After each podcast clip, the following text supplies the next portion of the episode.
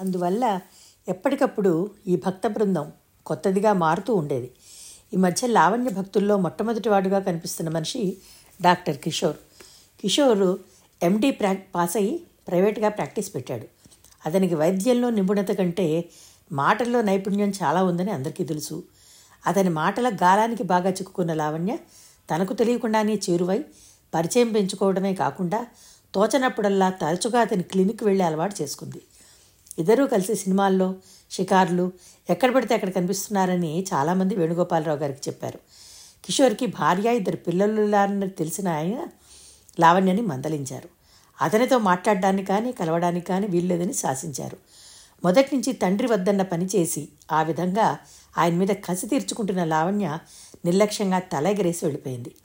ఒకసారి హఠాత్తుగా కిషోర్ భార్య పిల్లలిద్దరినీ వెంటబెట్టుకుని సరాసరి వేణుగోపాలరావు గారి ఇంటి దగ్గరికి వచ్చి రెండు చేతులు జోడించి ఏడుస్తూ చిన్నపిల్లాడికి జ్వరంగా ఉందని తండ్రి కోసం కలవరిస్తున్నాడని కిషోర్ నాలుగైదు రోజుల నుంచి అంతులేడని ఇంటికి రావడం లేదని ఏమయ్యాడోననే భయంతో తన ప్రాణం పోతోందని క్లినిక్ మూతపడిందని కిషోర్ తప్ప తనకు ఎవరూ లేరని అంటూ కంఠం పెద్దగా చేసి గోలగా మాట్లాడి ఏడవసాగింది ఇంట్లో నౌకర్లు కళ్ళు పెద్దవి చేసి వింతగా వినోదంగా ఆసక్తిగా ఆవిడ మొర వినసాగారు.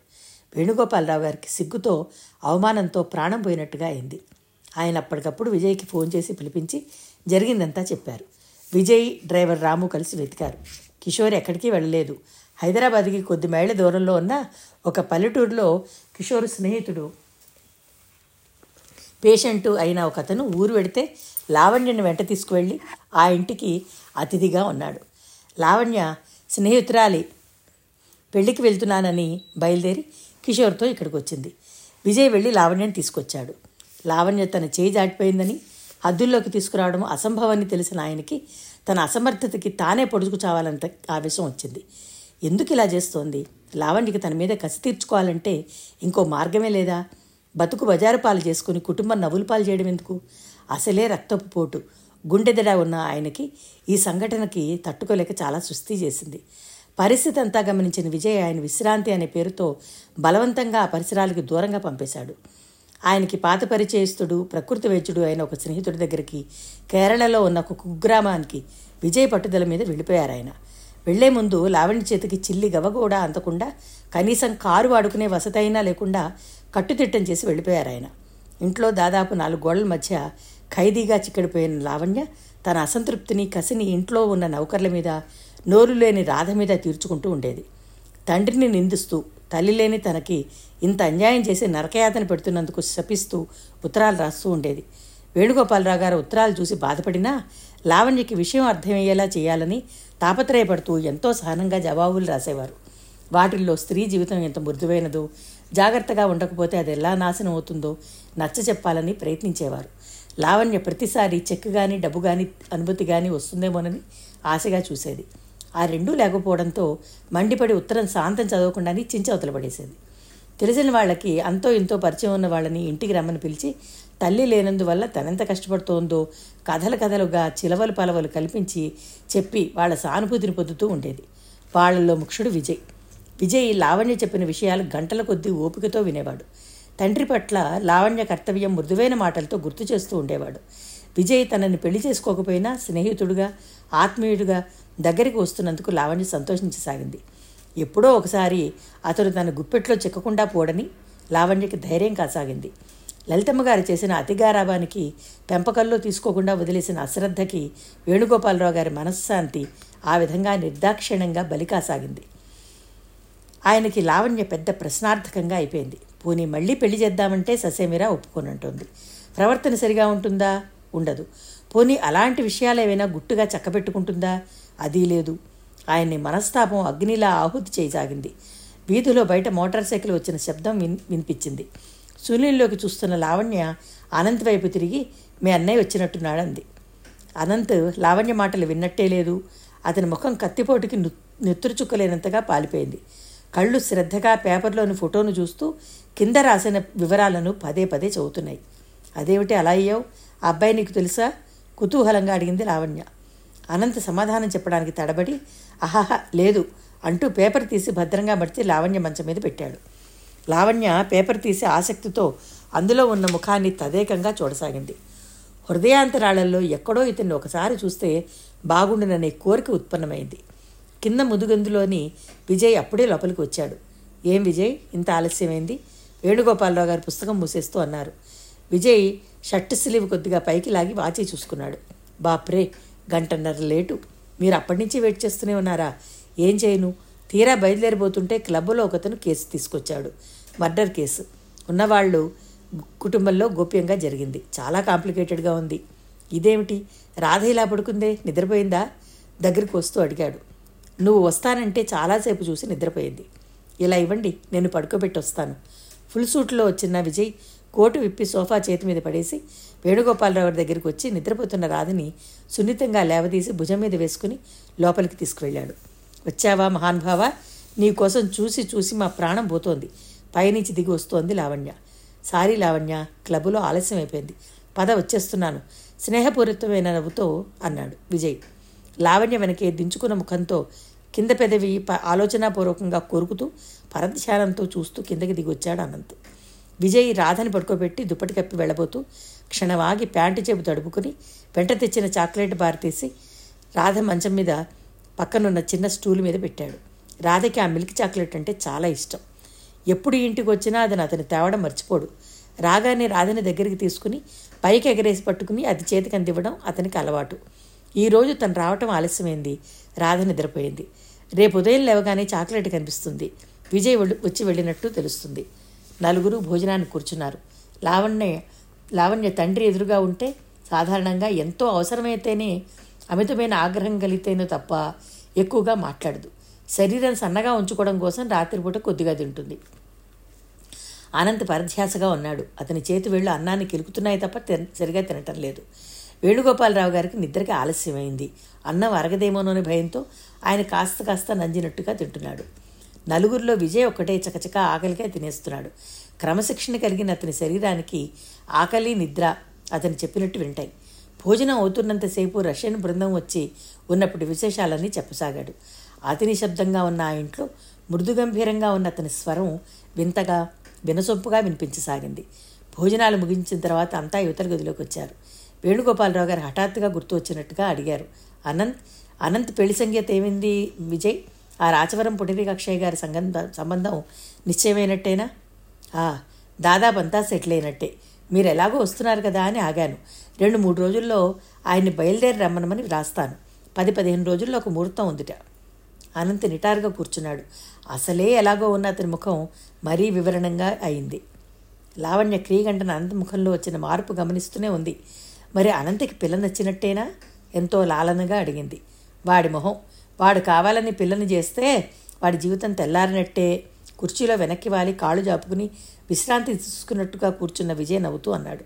అతని కంఠం నిర్లక్ష్యంగా పలికిన కళ్ళల్లో తమ్ముడి పట్ల ఆప్యాయనుతారాగాలు తొంగి చూస్తూనే ఉన్నాయి. అనంత అవుననలేదు అన్నగారి మాటలు ఖండించలేదు. ఆమోదించను లేదు. మాట్లాడేది తన విషయం కానట్టుగా అరచేతిలో లావణ్య వేసిన ఒక్కపడిని ఒక్కొక్క పలుకు శ్రద్ధగా ఏరి నోట్లో వేసుకుని తినసాగాడు. పగలు పన్నెండు గంటలు దాటింది. ఆ పూటకి ఇంకా ఇంట్లో వంట వార్పు స్వస్తి అన్నట్టుగా సుందరమ్మ మంచం ఎక్కి పడుకుంది. ఇక ఈ రోజుకి ఇంట్లో ఎవరికీ భోజనం ప్రాప్తి లేదన్న విషయం స్పష్టంగా తెలుస్తూనే ఉంది. శంకరయ్య ఇంట్లోంచి వెళ్ళి నాలుగు రోజులైంది. ఇంతవరకు జాడా జవాబు లేదు. సావిత్రమ్మకి రోజుకి కనీసం రెండు మూడు సార్లైనా ఫిట్ వస్తోంది. ఈ నాలుగు రోజులు రోజా రోజు ఒక యుగంలా గడిపింది. ఇంత క్రితమే తల్లికి ఉదయం వచ్చిన ఫిట్ తగ్గి రోజా పట్టించిన చల్లటి నీళ్ళు తాగి నీరసంగా మంచానికి బలిలా అంటుకుని పడి ఉంది. రోజా వెళ్ళి వీధి వైపున ఉన్న కిటికీలో కాళ్ళు ముడుచుకుని కూర్చుంది. కడుపులో ఆకలి కరకరమంటోంది వారంలో రెండు రోజులు వెంకటేశ్వర స్వామికి శనివారం సాయిబాబాకి గురువారం అన్ని సాయంత్రాలు అన్నం వండనే వండరు. నిన్న గురువారం అయింది. శంకరయ్య ఇంట్లో లేకపోవడం మూలాన ఆవిడ మామూలుగా చేసే అర్ధపా ఉప్మా కూడా చేయలేదు. రాత్రి భోజనం లేదు ఈ పూట లేదు. రోజా ఎన్ని మంచినీళ్ళు తాగినా ఆకలి తీరటం లేదు. పన్నెండు గంటలు అవుతుండగా పక్కింటి బామ్మగారు పెద్ద స్టీలు పండం మీద అరిటాకు వేసి కప్పు తెచ్చి పడుకుని ఉన్న సుందరమ్మని లేపి కూర్చోబెట్టి వాళ్ళ ఇంట్లో ఏదో పూజ అయిందని చెప్తూ తను తెచ్చిన పులిహార చక్కెర పొంగలి అరటిపళ్ళు పెరుగనని తినిపించింది. సుందరమ్మ పలహారం సేవిస్తూనే మధ్య మధ్యలో బుడిబుడి రాగాలు తీసింది. ఆయన ఎక్కడున్నారో ఏమిటో పాపిష్టి దాన్ని ఊరుకోనైనా ఊరుకున్నాను కాదు. మళ్ళీ నా కంటికి కనిపిస్తారో లేదో ఆయనకి నేను నేను ఆయనకి తప్ప మాకు దిక్కెవరమ్మా? మాకు బిడ్డ పాప. నేను చేసి పెడితే ఇంట్లో మిగ్గేవాళ్ళే తప్ప నేను తినలేదని బాధపడేవాడు ఎవరు చెప్పండి ఇంట్లో? బామ్మగారు సముదాయింపుగా అంది. అదేమిటమ్మా అలా అంటావు? మేమంతా లేము నీకు? నోరు మంచిదైతే ఊరంతా మంచిదవుతుందంటారు. మనం అలా కొంతమందిలా వెలిసినట్టు వెలవేసినట్టుగా బతకలేమమ్మా. మనకి ఇరుగు పొరుగు కావాలి. గదిలో మంచాన్ని కంటుకుని పడి ఉన్న సావిత్రమ్మ ఇది వినగానే తలెత్తి రోజా ఎక్కడుందో అన్నట్టుగా కళ్ళతో గదంతా కలయి చూసింది. ఆవిడ భయపడినట్టు రోజా బామ్మగారికి సమాధానం చెప్పడానికి లేచి వెళ్ళలేదు. రోజా కూడా ఆ మాటను వింటూనే ఉంది. ఇదే ఇంకోసారి అయితేనా? వెళ్ళి బామ్మగారి బోడిబుర్ర టంగుమనిపించేలాగా ఏదైనా అని ఉండేది. కానీ ప్రస్తుతం ఆకలితో కళ్ళు తిరుగుతున్న రోజాకి శక్తి ఓపిక రెండూ లేవు. కడుపులో సుడి తిరుగుతున్నట్టుగా ఉంది. ఈ రోజుకి అన్నం తినే ప్రాప్తం లేదన్న కఠోర సత్యం వెర్రెక్కించేలాగా ఉంది. ఈ ప్రపంచంలో అన్ని బాధల్లోకి ఆకలి మహాబాధ మహా చెడ్డది. ఎంతసేపు ఆలోచించినా రోజాకి ఈరోజు ఆకలి తీరే ఉపాయం కనిపించకపోవడంతో నిస్సహాయత కళ్ళ నిండా గిర్రున్న నీళ్ళు తిరిగాయి. ఏమీ తోచని రోజా అప్పటికి వెయ్యోసారి వీధి వైపు దృష్టి సారించి చూసింది. రోడ్డు మీద దూరంగా చెదురుమెదురుగా నడుస్తున్న జనం కళ్ళకి మసకే మసగగా కనిపించడం ప్రారంభించారు. వీధిలో చెత్త కుండీ దగ్గర బామ్మగారింట్లో తెచ్చి పారేసిన మిగిలిపోయిన పెరుగన్నం పులిహార వీధి కుక్క ఒకటి ఆకులాగి నాకి నాకి తింటోంది. రోజా నోట్లో అప్రయత్నంగా ఆపుకుందామన్న ఆక్కుండా నీళ్ళు ఊరాయి. తనకంటే ఆ రోజు ఆ వీధికొక చాలా నయం అనే ఆలోచనని భరించలేని దానిలా చివ్వున తల తిప్పేసుకోబోయిన రోజా దృష్టి చటుక్కున ఆగిపోయింది. దూరంగా ఎవరో తెల్లటి పైజమాతో పచ్చటి లాల్చీతో కళ్ళకి బంగారు ఫ్రేములున్న అద్దాలతో ఖరీదైన నల్లటి ఆకు చెప్పులు తొడుక్కుని ఉన్న ఒకతని ఇటే వస్తున్నాడు. రోజా గోళ్ళు కొరకడం మానేసి కిటికీ చువ్వలకి తల నుంచి మరీ పరీక్షగా చూసింది. సందేహం లేదు. అనంతే రోజా ముఖం ఒక్కసారి కోరుకున్న పెన్నిధి సన్నిధిలో నిలిచినంత సంతోషంతో దీప్తివంతమైంది. ఆకలి బాధ క్షణంలో మాయమైపోయింది. చటుక్కున లేచి వీధిగుమ్మంలోకి వచ్చింది. ఎవరే అది రోజా? కూతురున్నట్టుండి చెంగుమని దూకి బయటికి పరిగెత్తడం చూసిన సావిత్రమ్మ అనుమానంగా కేకలేసింది. అనంత్ అనంత్ వస్తున్నాడమ్మా. రోజా కంఠము సంతోషంగా పలికింది. సావిత్రమ్మ అప్రియమే అప్రియమైన సంగతి విన్నట్టుగా ముఖం చిట్లించింది. రోజా ఇంటి వరండాలో నిలబడి అనంత్ కోసం విప్పారిన ముఖంతో ఎదురు చూడసాగింది. అనంత్ మెల్లగా దగ్గరికి వచ్చాడు.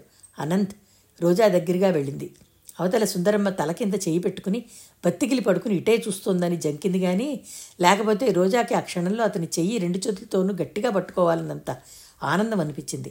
రోజా చుట్టుపక్కల ఎవరైనా ఉన్నారేమోనని కళ్ళు వాల్చి పక్క చూపులతో చుట్టూ చూస్తూ అన్నాడు అతను ఏమిటది? ఈ వేళ వచ్చా వచ్చావేం? చుట్టుపక్కల ఎవరూ లేరని దూరంగా ఉన్న సుందరమ్మకి వినపడదని నిర్ధారణగా తెలుసుకున్నాక అతను మెల్లగా చెప్పాడు రోజా ఒక్క నిమిషం నాతో రాగలవా? నీతో ఒక ముఖ్యమైన విషయం చెప్పాలి చాలా అర్జెంట్ అన్నాడు. ఓ తప్పకుండా. రోజా రెడీగా ఒప్పేసుకుంటూ ఉండు ఇప్పుడే వస్తా అంటూ లోపలికి వెళ్ళిపోయింది. ఎప్పుడు ఎందుకు ఏమిటి? అని లక్ష ప్రశ్నలతో చంపి వేధించే రోజా ఇవాళ ఇంత త్వరగా ఒప్పేసుకోవడం చూసిన అనంత ఆశ్చర్యపోయాడు. వెంటనే వెంటనే తను అనుకున్న పని సాఫల్యం అవడానికి ఇదే మంచి శకునం అని నమ్మకం కలిగింది. మనసులో దేవుడికి కృతజ్ఞతలు అర్పి అర్పించుకున్నాడు. గదిలోకి వచ్చి గబగబా కాళ్ళకి జోళ్ళు వేసుకుంటున్న కూతుర్ని చూసిన సావిత్రమ్మ లేచి కూర్చుంటూ ఎక్కడికే నువ్వు? అంది. ఇక్కడికేనమ్మా ఇప్పుడే వస్తా. రోజా మరో మాటకి అవకాశం లేకుండా సమాధానం కోసం చూడకుండా యువతలకు వచ్చేసింది. ఇదిగో రోజా నా మాట విను. ఇలా రా వద్దు వెళ్ళకు లోపల నుంచి ఆవిడ కంఠం మందలింపుగా వారిస్తున్నట్టుగా వెనక్కి పిలిచింది. అనంత అనుమానంగా చూశాడు. ఏం లేదులే పద బయట ఎండగా ఉందని అమ్మ భయం అంతే అంటూ నవ్వు తెచ్చిపెట్టుకుని దారి తీసింది రోజా. అనంత్ అనుసరించాడు. ఇద్దరూ ఇల్లు దాటి రోడ్డు మీద అడుగుపెట్టారో లేదో వెనక నుంచి హాచ్ అని తుమ్ము వినిపించింది. ఉలిక్కిపడిన అనంత్ తిరిగి చూశాడు. రోజా పక్కింట్లో కిటికీ దగ్గర నిలబడి ఉన్న ఒకతను అనంతను చూసి వెక్కినంతగా ఇకిలించాడు మరోసారి హాచ్ అని తుమ్మాడు. అనంత్ భయపడిన వాళ్ళ రోజా దగ్గరికి వస్తూ ఎవరతను? మనల్ని చూసి కావాలని దుమ్ముతున్నాడు అన్నాడు. ఆంజనేయులని మా పక్కింటి బామ్మగారి వంశోద్ధారకుడులే. ముద్దు పేరు అంజి సార్థక నామనేయుడు ఆ చుట్టుపక్కల అందరూ రోజాని అనంతని వింత మృగాల వీధిలో వెళ్తుంటే చూస్తున్నట్టుగా వినోదంగా చూడసాగారు. రోజా అదేం పట్టించుకున్నట్టుగా చల్లని వెన్నెల్లో ప్రీసకునితో వ్యాహ్యాళ్ళకి వెళ్తున్న రాజకుమార్తెలాగా టీవీగా నిదానంగా గర్వంగా గడ్డం పైకెత్తి నడవసాగింది. ఆ వీధి దాటి మెయిన్ రోడ్డు మీదకి రాగానే అనంత జేబులోంచి జేబు రుమాలు తీసుకుని నుది నుదుటి మీద పట్టిన చెమట తుడుచుకుంటున్నాడు. ఒక్కసారి గుండెల నిండా గాలి పీల్చుకుంటూ బాప్రే ఏం మనుషులు? మనుషులు చూపులతో ఆపేయగలరన్న సత్యం ఇప్పుడు కళ్ళారా? స్వయంగా చూశాను. వాళ్ళు అలా చూస్తుంటే నాకు కాళ్ళకి బంధాలు పడినట్టే నడక రాలేదు అన్నాడు. వాళ్ళు ఎప్పుడూ అంతే నిర్లక్ష్యంగా చూస్తూ అంది రోజా. అబ్బా ఆ ముళ్ళకంపలో ఎలా ఉండగలుగుతున్నావు రోజా? ఈ ప్రపంచంలో అందరికీ నీలా పూల పొదలే ఉండవు అనంత్. ముళ్ళకంపని దూరంగా చూసిన వాళ్ళకే భయం. ఆ ముళ్ళకంపలో మధ్యగా ఇరుక్కుపోయిన తర్వాత ఇక భయం అనే దాని ప్రసక్తే లేదు. సాధ్యమైనంత వరకు ఆ ముళ్ళు మనకి గుచ్చుకోకుండా చూసుకుంటూ మెలకువగా ఉండడమే మనం చేయాల్సిన పని. అనంత్ రోజా వైపు ప్రశంసాపూర్వకంగా చూశాడు.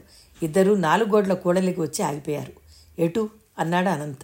నువ్వే చెప్పు అంది రోజా. ఎండ మండిపోతోంది. పార్క్కి పోదామా? చెట్ల నీడల్లో చల్లగా కూర్చోవచ్చు. అమ్మో పార్కే? అంత దూరం ఇప్పుడు నేను నడవలేను. నేను మళ్ళీ త్వరగా ఇంటికి వెళ్ళిపోవాలి. అమ్మ ఎదురు చూస్తూ ఉంటుంది. మరి ఎక్కడికి వెళ్దాం?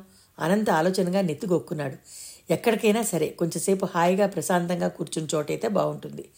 అనంత ఆలోచిస్తూనే చుట్టూ చూశాడు. దూరంగా అదే రోడ్డు మీద చివరగా హోటల్ లక్ష్మీ విలాస్ అనే భవనం కనిపించింది. అది ఈ మధ్యనే కొత్తగా కట్టారు. మంచి భోజనానికి చక్కటి సర్వీసింగ్కి ఆ హోటల్ చాలా ప్రసిద్ధి చెందింది.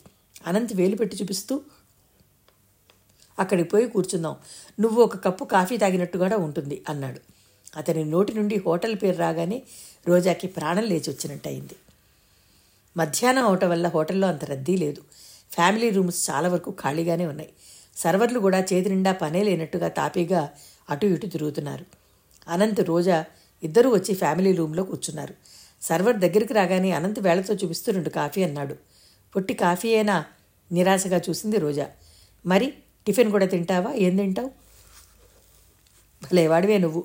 ఇప్పుడు టిఫిన్ అంటే నా భోజనం.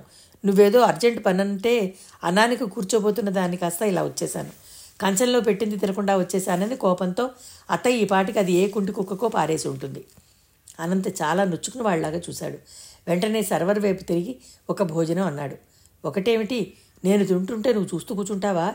రెండు చెప్పు అంది రోజా. నేను తిన్నాను రోజా. తింటే తిన్నావులే. ఆ తిన్నది ఎప్పుడూ అరిగిపోయి ఉంటుంది. నీకెందుకు? నీ డబ్బులు వృధాగా పోనివ్వనుగా నేను. నువ్వు తినలేని వాటిని ముందుగానే తీసి ఉతలబెట్టు. నేను తినేస్తాను అంది.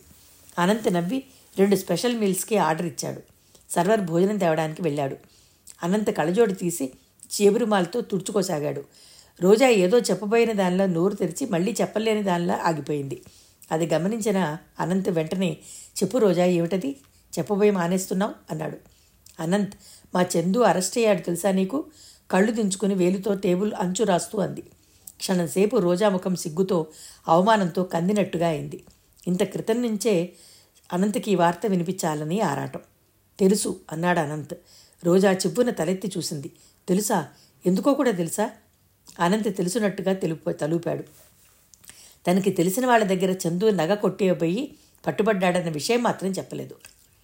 రోజా గుండెల మించి బరువు దించుకున్న దానిలా ఒక్కసారిగా గుండె నిండా గాలి పీల్చుకుంది.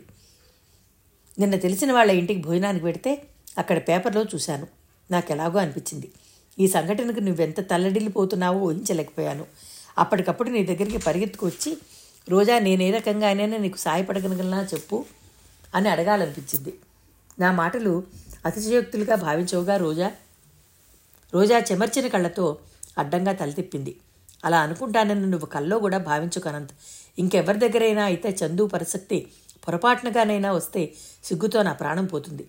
నీ దగ్గర అలా కాదు. ఏ విషయమైనా సరే మనసు విప్పి నీతో సూటిగా మాట్లాడేయగలను. Thanks Roja. Many many thanks. నీ మనసులో నాకున్న ఆ స్థానానికి ఎప్పటికీ చలనం రాకూడదని భగవంతుని ప్రార్థిస్తాను నేను. రోజా నా పరిచయం నువ్వెలా తీసుకుంటావో నాకు తెలియదు నీ స్నేహాన్ని మాత్రం నేను చాలా అపురూపంగా ప్రాణప్రదంగా చూసుకుంటాను. ఈ ప్రపంచంలో నీ స్నేహానికి మించిన విలువైనది ఏది నాకు లేదు. చందుకి నా వల్ల ఏదైనా సాయం కలుగుతుందని నువ్వు అనుకుంటే చెప్పు తప్పక చేస్తాను. రోజా కళ్ళల్లో ఈసారి నీళ్ళు తిరగకుండా ఆపుకోవడం చాలా కష్టమైంది. చాలా కృతజ్ఞురాల్ని.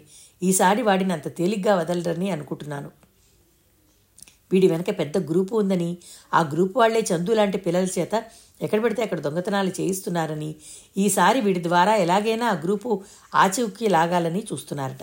మనం చేయగలిగింది ఏమీ లేదు. అనంతు నొచ్చుకుంటూ ఎంత తెలివి తక్కువతను అయినా అంత పంటపగల రోజా ముఖం జేవురించింది. తెలుగు తక్కువతనమా? కాదు అనంత్ కాదు. తల పొగరు కండకి పట్టిన కావరం. ఇదివరకు ఒకటి రెండుసార్లు అలా చేసి పట్టుబడకపోయేసరికి కళ్ళకి అహంకారపు పొరలు కమ్మి ఉంటాయి. ఏమిటో సానుభూతిగా చూశాడు అనంత్. రోజా ముఖం ఎలాగో అవటం చూసిన అతనికి బాధగా ఉంది. ఎప్పుడూ నవ్వుతూ తుళుతూ కాంతులు విరజిమ్మే కళ్ళతో కళకళ్ళాడుతూ ఉండే రోజా సీరియస్గా బాధగా మారిపోతే అతను చూడలేడు సహించను కూడా లేడు. అందుకే వేదాంతిగా అన్నాడు ఏమిటో రోజా ఈ సంఘం ఈ వ్యవస్థలు ఈ మధ్యతరగతి ప్రజల జీవిత విచిత్రాలు చూస్తుంటే భావితరాలు ఎలా ఉంటాయో ఏమైపోతానని భయం వేస్తుంది. నిజం చెప్పాలంటే ఈ రోజుల్లో చంద్రన్ లాంటి యువకులు ఇలా పక్కర వక్రమార్గాలు పడుతూ ఉంటారంటే చాలా వరకు మన కుటుంబ పరిస్థితులు మన విద్యా సంస్థలు కారణమని గట్టిగా చెప్పొచ్చు. రోజా కోపంగా చూసింది. నువ్వు చెప్పేది చాలా బాగుంది. నీతి నిజాయితీగా బతకాలనే బుద్ధే మనిషికి ఉండాలి కానీ ఉంటే మార్గమే దొరకపోతుందా దొంగతనం కూడా బతకడానికి ఒక మార్గమేనన్న సంగతి నువ్వు మర్చిపోతున్నావు రోజా. ఊరుకో నువ్వు. నిజం రోజా మన విద్యా విధానంలో చెప్పలేనంత లోపం ఉంది. ఈ కాలంలో నేర్పబడుతున్న ఈ విద్య దాని తీరు మనిషికి జీవితాన్ని గురించి పగటి కళలు నేర్పుతుందే తప్ప అవసరమైన స్థిరత్వాన్ని వ్యక్తిగత్వాన్ని నేర్పటం లేదు. సువర్ణ ఘట్టం లాంటి విద్యార్థి దశ ముగించి యథార్థ ప్రపంచంలో అడుగుపెట్టి జీవితంలో ముఖాముఖి నిలబడేసరికి వాళ్ళు ఏర్పరచుకున్న ఆశలకి పొందిన కలలకి నిజ జీవితానికి పొత్తు కుదరటం లేదు. మనిషికి నీతి ముఖ్యమో సుఖం ఎక్కువో దేని చేపట్టాలో ఎటువైపు వెళ్ళాలో తెలియని అగమ్య గోచరమైన పరిస్థితి ఏర్పడుతోంది. సహజంగా మానసికంగా బలహీనుడైన మనిషి నీతిని వదిలి సుఖానికే ప్రాముఖ్యత ఇవ్వటం జరుగుతోంది. అందుకని దొంగతనం రైట్ అంటావా నువ్వు? ఆవేశంగా అడిగింది రోజా. ఎప్పటికీ అనను కానీ ఒక్కటి మాత్రం సత్యం. ఈ ప్రపంచంలో ఒక్కరి ఒక్కొక్కరికి ఒక్కొక్క పని సులువుగా నెరవేర్చడం చేతనవుతుంది. బాగా పాట పాడగలిగేవాడు పరిగెత్తలేడు. పరిగెత్తగలిగేవాడు పాటలు రాయలేడు. పాట వ్రాయగలిగిన వాడు పొలం దున్ని పంట పండించలేకపోవచ్చు. అందుకని ఎవరికున్న నేర్పుతో వాళ్ళ జీవితాన్ని అందుకోవాలని అనుభవించాలని ఆరాటపడటం సహజం. నేను ముఖ్యంగా విద్యాసంస్థలని వేలెత్తి ఎందుకు చూపిస్తున్నానంటే వాటిలో నేర్పే క్రమశిక్షణ నీతి మనిషి జీవితానికి పునాది రాళ్ళు లాంటివి. చిన్నప్పటి నుంచే విద్యార్థి దర్శనించే మనకి యథార్థమైన విలువలు తెలిపేలా మన వ్యవస్థలు మారాలి. మనిషికి ఎప్పుడూ తనని గురించి తాను వాస్తవం తెలుసుకోవడం చాలా అవసరం. రోజా హఠాత్తుగా వాదన మానేసి బుద్ధిమంతురాలుగా చెంపకి చేయ అణుచుకుని అనంతవైపు రెప్పవాల్చకుండా చూస్తూ వినసాగింది. ఒక విషయం ఆలోచించు నువ్వు స్థితికి మించిన డాబు దర్పం తమను సొంతం చేసుకోవాలని ఆరాటపడేవాళ్ళు ఎంతమంది లేరంటావు? ఈ రోజుల్లో ప్రతివాడికి ఎంతసేపు కష్టపడకుండా డబ్బు రావాలి సుఖం కలగాలి. లేకపోతే ఈ గుర్ర పందాలేంటి ఈ లాటరీలకి అర్థమేమిటి? ఎక్కడో ఏ నూటుకో కోటుకో గెలిచిన ఒక్కడనే గుర్తుపెట్టుకుని ఆ అదృష్టం మనకి పట్టకూడదా అని ఆలోచిస్తారే తప్ప అతని అదృష్టం వెనక పోగొట్టుకున్న వాళ్ళు ఎంతమంది ఉసురు దాగి ఉందో ఎందుకు ఆలోచించరు? అసలు కష్టపడకుండా ఈ డబ్బు రావాలనే ఆలోచనే ఆరోగ్యప్రదమైంది కాదు. ఏ పరిస్థితుల్లోనూ ఎవరూ ప్రోత్సహించకూడదు. ఇది దోపిడీ కదా? అమాయకులను ద్రోహం చేయడం కాదా? ఇంగ్లీష్ వాళ్ళ పరిపాలనలో అన్ని సంవత్సరాలున్న మన వాళ్ళ నీతిని నిజాయితీని పుడికి పుచ్చుకోవాల్సింది పోయి అర్థం లేని ఆచారాలని వ్యర్థమైన భేషజాలని సొంతం చేసుకున్నాం. మనకు పనికిరాని సుఖం ఇవ్వని అలవాట్లని అలవరుచుకున్నాం. దాంతోనే మనం ఎంత పనికిరాని వాళ్ళమో తెలుస్తోంది. సజీవమైన సమర్థత కలిగిన జాతి ఎప్పుడూ తన సంస్కృతిని నిలబెట్టుకుంటూనే ఎదుటివారిలో ఉన్న మంచిని పొందడానికి ఉత్సాహపడుతుంది. అనుకరణ ఆర్ అర్థం లేని ఆడంబరం పెద్ద సంస్కృతిగా మారిన ఈ రోజుల్లో నైతిక విలువలకి ప్రాధాన్యత తగ్గిపోతోంది అంటే ఆశ్చర్యపడాల్సిందే ఉంది ఏమీ లేదు. తను చాలా ఆవేశంగా ఉపన్యాస ధోరణిలో మాట్లాడుతున్నానని హఠాత్తుగా గుర్తించిన అనంత్ సడన్ బ్రేక్ వేసినట్టుగా ఆగిపోయి మొహమాటంగా చుట్టూ చూశాడు. రోజా చిరునవ్వుతో చిన్నగా చప్పట్లు కొట్టబోయి తామున్నది హోటల్ అని గుర్తుకు రావడంతో ఆగిపోయింది. ఇంతలో సర్వర్ భోజనం తెచ్చి అక్కడ పెట్టాడు. వేడి వేడి అన్నం గుమగుమలాడుతున్న సాంబారు కూరలు చూడగానే రోజాలో కొద్దిసేపు మర్చిపోయేల ఆకలి రెట్టింపుగా విజృంభించింది. అనంత్ అన్నట్టుగానే తన భోజనంలో మూడో వంతులు ముందుగానే తీసి రోజా వైపు నెట్టేశాడు. రోజా ఆకలి కొన్న పులి ఆహారం చూడగానే దాని మీద పడి ఆత్రంగా తిన్నట్టుగా వేడివేడి అనంతో కూరలు పులుసు కలుపుకొని ఆవురావురమని తినసాగింది. కొద్దిసేపు అయిన తర్వాత అనంత్ తనే అడిగాడు ఒక విషయం చెప్పడానికి వచ్చిన నేను అది వదిలేసి ఇంకోటి లెక్చర్ దంచుతున్నాను కదూ? రోజా నాకు ఇప్పుడు వచ్చిన బాధ ఏమిటో తెలుసా? ఏది? నువ్వు ఇంకా చెప్పందే? ఆకలి కొన్న నోటికి అమృతంలా ఉన్న పెరుగు పచ్చడిని తింటూ అంది రోజా. మా అన్నయ్య నాకు ఆ రాచవరం సంబంధం ఖాయం చేశాడు.